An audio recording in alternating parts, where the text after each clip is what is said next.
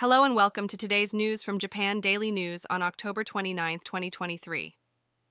In our first news story, it has been revealed that more than half of the companies where employees quit their jobs due to caregiving responsibilities did not utilize the caregiving leave or vacation system.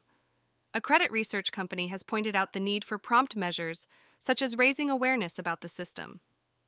Moving on to our next story, today is World Stroke Day, and to raise awareness about stroke, more than 50 buildings across the country will be illuminated in blue. With over 100,000 people in Japan losing their lives to stroke each year, this initiative aims to deepen understanding about this condition. Now, let's talk about the celestial event happening tonight. If the weather permits, a partial lunar eclipse will be visible across various parts of Japan in the early morning of the 29th. Starting around 4:30 a.m. and ending before 6 a.m., the moon will appear partially obscured as it enters the Earth's shadow.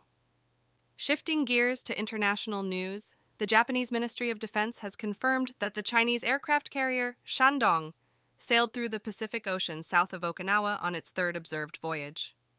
The Ministry of Defense continues to monitor and remain vigilant regarding the activities of this aircraft carrier.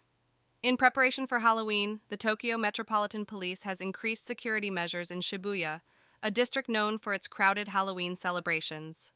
The deployment of riot police aims to prevent accidents and maintain order during this busy weekend. Tragic news from Fukui, where three men fishing on a breakwater fell into the sea.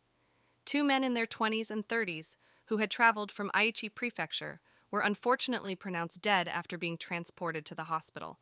Lastly, the Japan Organ Transplant Network announced that they have conducted 1,000 brain death determinations based on the organ transplant law. And now for the weather.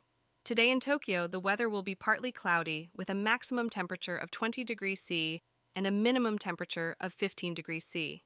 There is a 30% chance of overcast skies and a 0% chance of rain. The wind speed will be 19 kilometers per h coming from the NNW direction. Overall, it will be a pleasant day with a UV index of 4. Visit japandailynews.com for the news, yen exchange rates, and a daily Japanese proverb.